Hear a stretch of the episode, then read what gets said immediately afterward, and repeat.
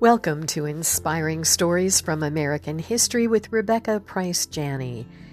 Today's story is about May 1970 and the shootings at Kent State University. When American involvement began in the Vietnam War, most of the country was behind the military action, including the majority of college students. That began to change, however, due to the poor political execution of the conflict, largely caused by fear that the Communist Chinese would expand the war if the United States showed the full extent of its might against North Vietnam. As a result, there were unnecessarily heavy American losses and no end in sight. In addition, the inception of a draft led to a frenzy of anti war protests on many college campuses, which included sit ins at administration buildings, the burning of draft cards, and intense confrontations with the police and National Guard. By the end of the 1960s, such demonstrations were commonplace at schools like Columbia University and Berkeley but when a protest resulted in the deaths of students at a Heartland college, Americans were shocked. At the end of April, President Nixon had announced the U.S. military would be moving into Cambodia, which had been supplying the communist North Vietnamese. Predictably, students who wanted the war to end right away disagreed with the decision and turned out against it in large numbers, including in Ohio, where for several days young people fought the police and caused property damage. On Monday, May 4th, at Kent State University, the Ohio National Guard fired into a group of protesters after they began throwing stones at the soldiers. Four students died and 11 others were wounded. Of those who perished, two were simply walking on their way to classes.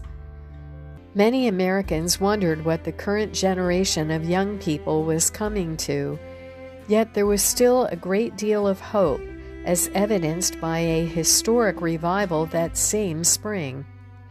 The entire student body of Asbury College in Wilmore, Kentucky, had turned out for 10 a.m. chapel on a cold February day.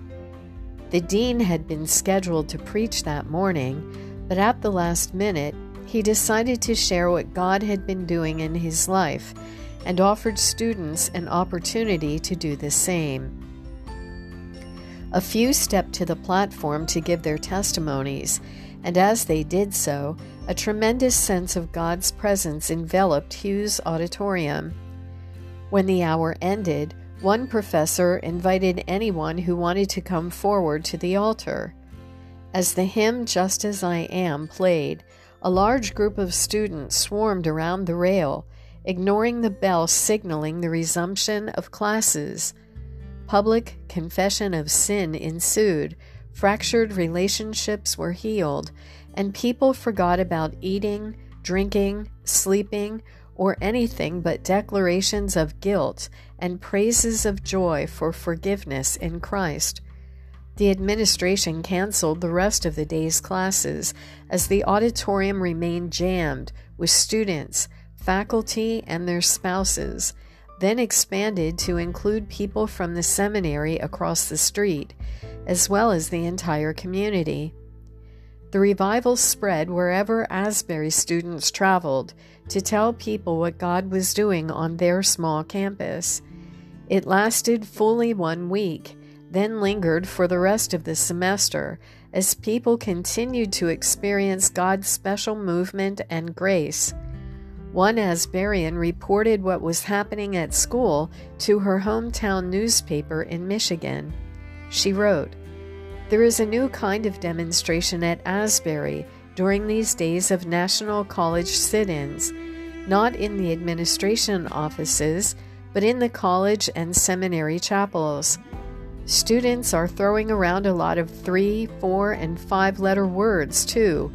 Words like joy, love, pray, and faith. They plan to turn the world upside down, not because they're troublemakers, but for the sake of Jesus Christ. Similarly, one reporter who was tired of covering student riots rejoiced in what was happening down in Kentucky. He wrote, If those kids run out of something to pray for about 2 o'clock in the morning, ask them to pray for me. Thank you for joining me for inspiring stories from American history. I'm Rebecca Price Janney.